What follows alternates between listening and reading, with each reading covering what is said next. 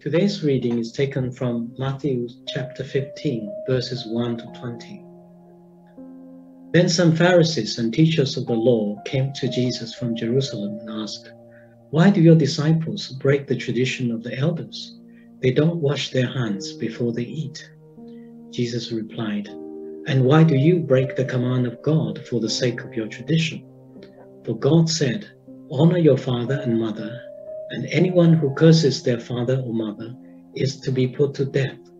But you say that if anyone declares that what might have been used to help their father or mother is devoted to God, they are not to honor their father or mother with it. Thus you nullify the word of God for the sake of your tradition. You hypocrites, Isaiah was right when he prophesied about you. These people honor me with their lips but their hearts are far from me. They worship me in vain. Their teachings are mere human rules. Jesus called the crowd to him and said, Listen and understand. What goes into someone's mouth does not defile them, but what comes out of their mouth, that is what defiles them. Then the disciples came to him and asked, Do you know that the Pharisees were offended when they heard this? He replied, Every plant that my heavenly Father has not planted will be pulled up by the roots. Leave them, they are blind guides. If the blind lead the blind, both will fall into a pit. Peter said, Explain the parable to us. Are you still so dull? Jesus asked them. Don't you see that whatever enters the mouth goes into the stomach and then out of the body? But the things that come out of a person's mouth come from the heart, and these defile them. For out of the heart come evil thoughts, murder, adultery, sexual immorality, theft, false testimony, slander. These are what defile a person. But eating with unwashed hands does not defile them. This is the word of the Lord. Thanks be to God.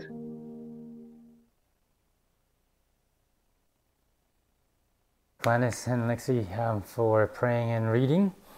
Um, let's turn to Matthew chapter 15, 1 through 20. Let's pray. Lord, we thank you for your word. Um, we thank you that it's living and active. We thank you that it shows us who we are. Thank you, it shows us a way uh, for salvation. Lord, we pray that you'll do both, that you'll convict the sinfulness of our hearts, but also see uh, the greatness of your salvation in Jesus. Speak to us this morning. In Jesus' name we pray. Amen. I don't know if you ever have um, come to the time of confession and thought to yourself, you know what, God, I really can't think of anything that I, sh- I should confess. I've been pretty good um, this week. Maybe you've succeeded in controlling your tongue, or maybe you've been really good at doing your quiet times, reading the Bible and, and praying. Maybe you're addic- uh, addicted to certain things and you've been uh, clean for a while. Maybe you might even think to yourself, oh, God must be really pleased with me and my progress. I want you to know that God is pleased with you. God is. God is pleased with your desire to fight sin. God is pleased with you when you make progress. That's absolutely true. But God is also pleased with you, even if, even when we fail. Even when we had a miserable week, God is still pleased with us if we're in Christ Jesus because God loves us beyond our imagination. And God, uh, when He sees us, He sees the righteousness in Christ. God is pleased with us even when we fail. What we have to watch out for often actually is not so much the sinfulness. Often the sinfulness draws us closer to our Savior, to the need of our Savior.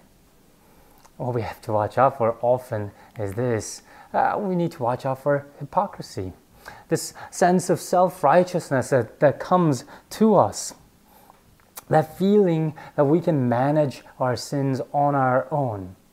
We have to watch uh, the condition of our heart because the problem isn't just skin deep, it is heart deep. We also then have to watch out also for to, to follow the right leaders. The leaders who don't just tell us good things about ourselves, but who can point us up to the depth of our sinfulness, but also point us to our Savior in Jesus Christ. So watch your hypocrisy, heart, and your leaders.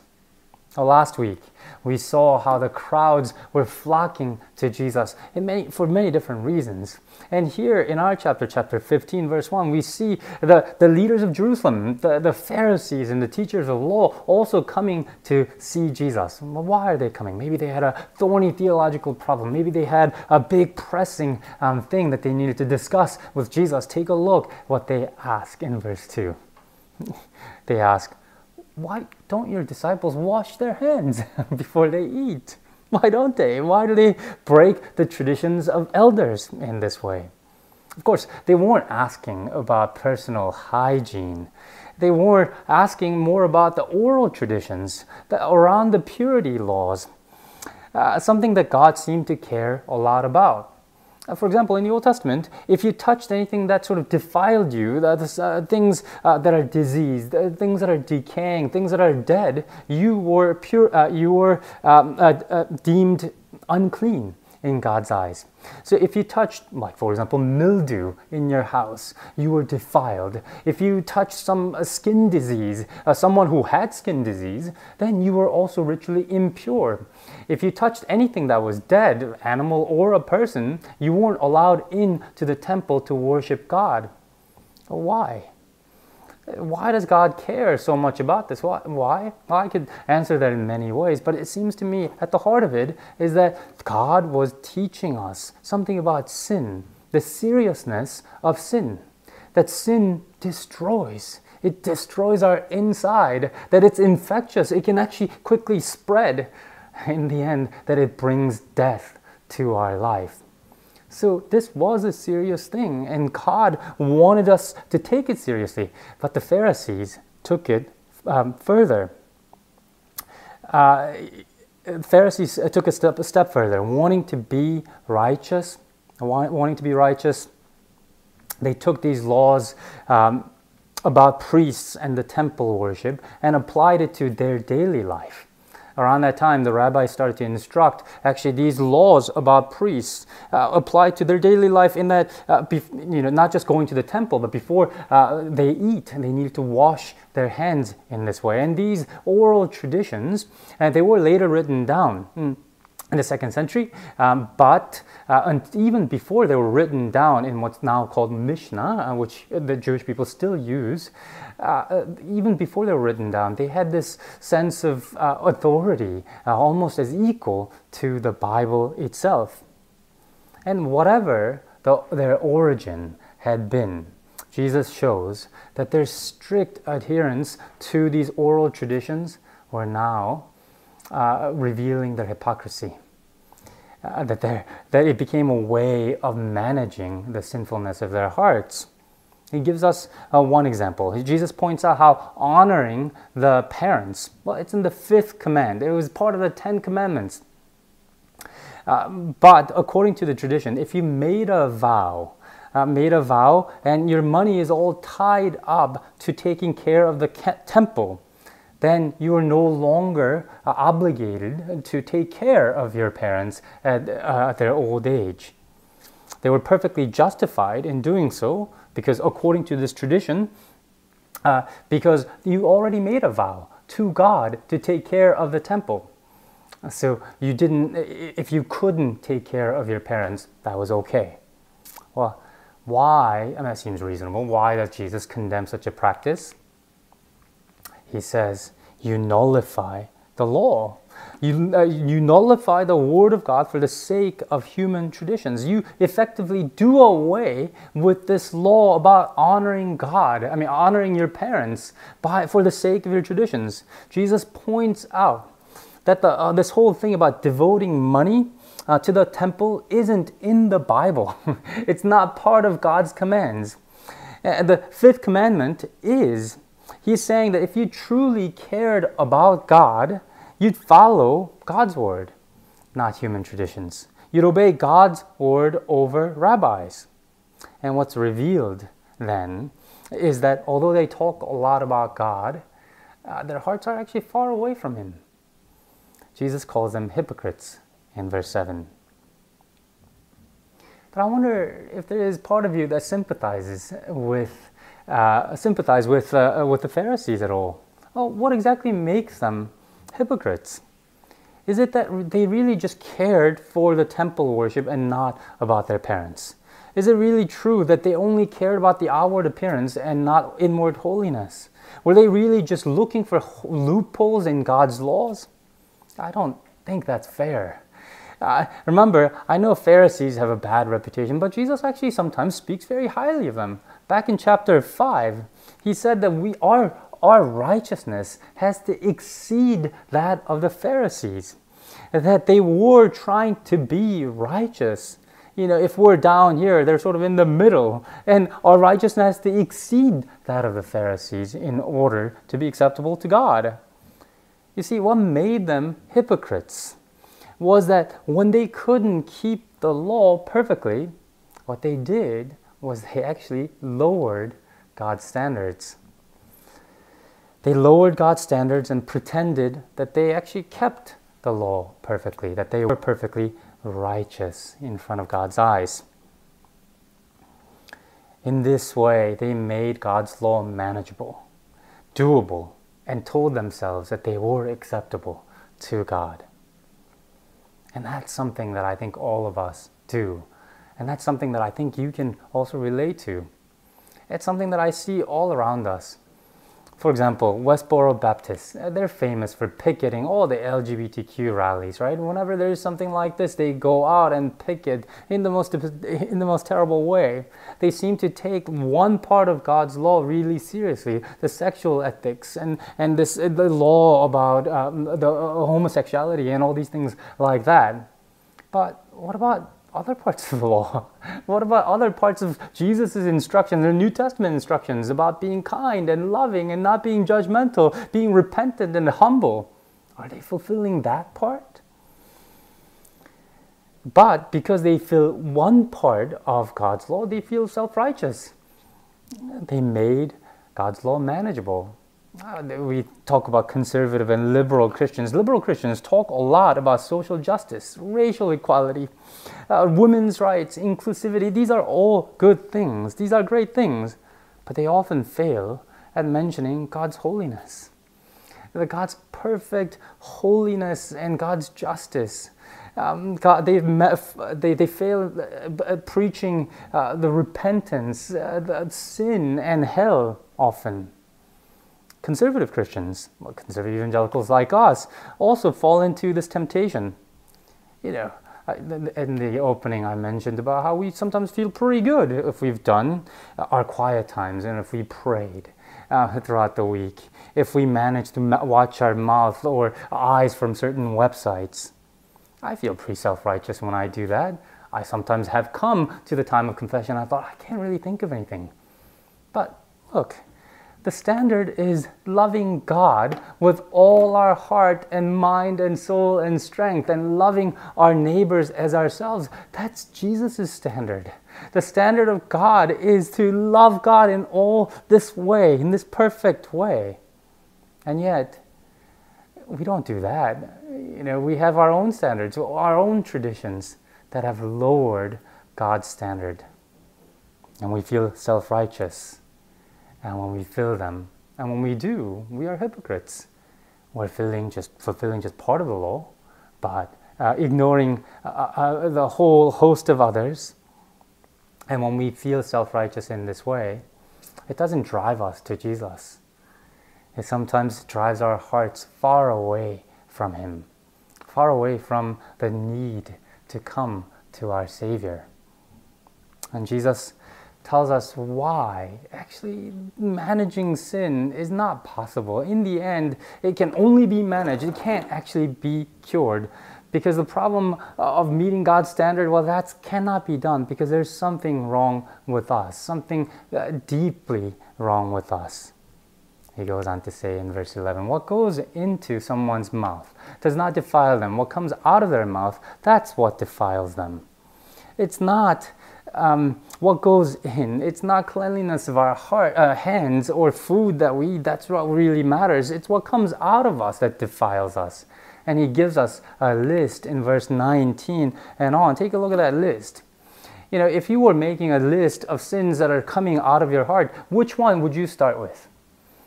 murder, adultery, sexual immorality, theft? You might go, well, actually, I don't do that. I don't. I've been pretty good this week. I, I haven't really um, uh, done uh, stolen anything. But look at what it starts out with. It starts out with evil thoughts. Evil thoughts. Out of our hearts come evil thoughts. Something that all of us are guilty of. It's the evil thoughts of our hearts that lead to murder and theft and adultery and sexual immorality and all of that. If we're honest, our heart is fallen and our heart is sinful, and that's where sin originates from. We're very quick to self justify. We're very quick to lower God's standards and make ourselves feel pretty good, conceal the real problem of our hearts. And that's what the Pharisees were doing. Friends, the problem isn't just out there, the problem is in us. Well, this week, our attention was drawn to some external things, some things, problems that are actually out there. COVID 19 restrictions came. Uh, there's a war in Ukraine. It's tempting to think, well, if we just fixed these two problems, actually the world will have peace. The world will be much, much better place. And for sure, for sure, our world will be better without these two things. I so desperately long for a world where COVID is just in the past. It's not a problem that we have to deal with anymore. It would be much, much better if there is not a war in Ukraine, that the people were not killing each other for the sake of their nation, in the name of their nations. But, friends, these external things aren't the only source of their, our problems right? The politics, we often blame politics. We often blame culture, culture in Hong Kong, culture in our workplace, the culture of the financial industry or uh, the law industry or academia or, or whatever. We often blame uh, things out there. But actually, even if all these things are fixed, maybe more problems will still come because there's something wrong with us fundamentally uh, problems often start out and made are often made worse because of the condition of our heart. Pandemic is a problem, of course, but it's a problem that's exacerbated by the fact that we uh, use this pandemic in all sorts of terrible ways, right? Uh, people, uh, there's politicis- uh, uh, we, we, politicize um, this problem. There's uh, misinformation, there's greed that's involved, there's suspicion and misinformation that's out there. That originates from us. Our hearts are often misplaced. our hearts have often have misplaced patriotism confused uh, uh, priorities and loves. And that often leads to wars, murder, adultery, injustice, and oppression. In an interview, Mike Wallace was speaking. Mike Wallace was a, a, a newscaster in the US a long time ago. He was interviewing uh, Yehiel Dinur, a concentration camp survivor uh, who testified against Adolf, um, Adolf Eichmann, one of the architects of Holocaust during the Nuremberg trial. There is this, I watched this little video clip of him um, actually uh, uh, testifying against him in his stand. And when he was done, he stood up and he saw the man face to face, uh, this man who had absolute control over him uh, for many years, who sent many, many of his friends to death. And then he all of a sudden faints and the, the judge orders, you know, uh, the, um, is trying to control the courtroom. Uh, why did he collapse uh, like a heap? Why was he overcome by fear or hatred or horrid memories? When Wallace uh, interviews Dinur, he explains that Wallace, uh, all at once, as he was watching this man, he saw this man face to face. He realized that this man was not just some not some superman who had absolute control over their life but he was a man just like him let's see what he says i was afraid about myself when i saw him i saw that i am capable of doing this that i am exactly like him. this Holocaust survivor, this writer, when he saw this architect of Holocaust, he saw himself. He saw the fallenness of his own heart. Out of our hearts come evil thoughts. All, all the things that we see around us. Friends, the season of Lent is coming. This Wednesday is Ash Wednesday. And of course, this is a tradition. It's not in the Bible, but it is a tradition that we observe. But it's a good tradition. It's a good tradition that points us to examine our hearts, not to just focus on the outward things that are going on, but to see the sordid filth uh, in our hearts and to come to God in repentance and asking His Holy Spirit to come and help us to renew our hearts, revive our hearts uh, towards sensitivity towards His holiness, uh, to drive us to be like Him. Come and join us Ash Wednesday service and let's examine our heart. that's what Jesus asks us to do, commands us to do. Watch your heart. Watch where the source of the problem is. And as we do that, also watch who you follow. Because the conclusion that Jesus draws about Pharisees is really shocking.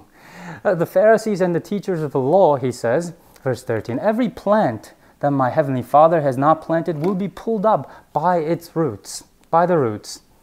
Back in chapter 13, Jesus spoke of the parable of the weeds and the wheat. And he, there he says that some weed that look exactly like wheat were planted by Satan. That's what Jesus is saying about the Pharisees, that Satan had planted uh, these. These that look so much like wheat, actually, it's leading people astray. Well, how? Uh, why are they leading people astray? Take a look at verse 14. Jesus calls them blind guides. Blind guides. Uh, they were blind because they couldn't see. They couldn't see the problem. They couldn't see what the problem was. Their own fallen heart. Prophet Jeremiah wrote, uh, The heart is deceitful above all things and beyond cure. They should have known that all these other problems really uh, were a, a, a symptom of a deeper heart problem. They should have said to, all, instead of managing um, these things, they should have uh, pointed people to our inability um, to fulfill the law, inability to meet God's standard, but also point them to their Savior God, who is gracious and merciful. They should have always pointed to the goodness of God rather than telling people to conceal their sins, uh, uh, telling people to do better, uh, just to do better, uh, telling people um, that if even when, when things conflict, um, that you could still be righteous. Jesus, on the other hand, saw the problem. He saw the problem, and he's come to do something about it. Commentator Don Carson writes about this passage Jesus is not spiritualizing the Old Testament, but insisting that true religion must deal with the nature of man and not with mere externals. True religion must deal with the nature of man and not merely externals. Friends, that's what Jesus has come to do to not to deal with mere externals, but to deal with the nature of our hearts, to transform our lives and revive and renew our hearts that we might live differently. Uh, that we might be able to uh, follow him. Uh, Jesus came to forgive our sins. Jesus came so that he could breathe his spirit uh, uh, in us. So, friends, follow Jesus. Follow Jesus. And follow leaders who point to Jesus. We ought to follow leaders uh, who speak of our desperate state of our hearts, but also speak of our loving Savior. Uh, turn away from leaders who point to themselves and to their words as just as authoritative as God's word. Avoid uh, uh, uh those who ask people to blindly follow them. And when you ask them, why are we doing this? Why, why do we have these traditions? People who say, just, just, just follow us. Don't, don't ask questions. Avoid those leaders. Friends, be careful what kind of leaders you follow and what kind of churches that you belong to. Know, with all the baggage of the word evangelical, I still consider myself an evangelical. I call myself one. uh, partly because of one of the basic tenets of evangelicalism is pointing people to Jesus and pointing people to the authority, which is the Bible. That Jesus' words, God's word recorded in it. We again and again say to people, don't just trust us. Don't just follow the traditions. Don't just follow the pastors or bishops. Don't blindly even follow my words. Open up the Bible and see it for yourself. Please go to Jesus. Go to His words. Follow Him, for He is our authority. And when we do follow Him, when we do follow Him, He doesn't give us just more rules um, that make our lives manageable, make our sins more manageable. He doesn't burden us with another list of rules. He gives us forgiveness of sins. He gives us, He breathes His Spirit to His followers. His Spirit that, uh, that allows our hearts to fight sin. And when He comes back, He will give us a completely new body, a new heart that will be able to follow God and meet His standards. But for now, this is what He says Come to me, all, all you who are weary and burdened, and I will give you rest. Take my yoke upon you and learn from me, for I am gentle and humble in heart, and you will find rest for your souls. For my yoke is easy and my burden is light. He gives us rest from striving. Let's pray.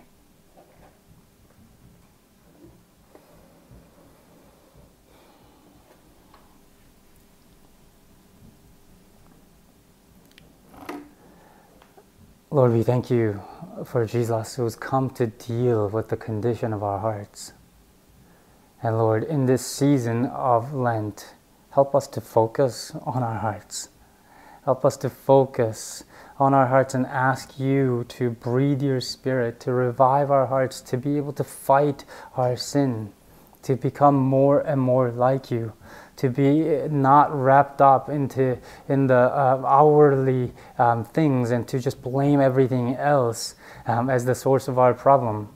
But help us to come to you as people who know who we have a who have a heart disease, a condition only you can fix. And Lord, as we come to you, we pray that your Spirit, uh, by, by, by its great power, will revive us, will comfort us, uh, will assure us, but will enable us to live differently by the power of your Spirit as a testament to the great day when all of our life and all um, of our heart will be transformed um, by your will. Lord, um, help us now in this season. We pray these things in Jesus' name. Amen.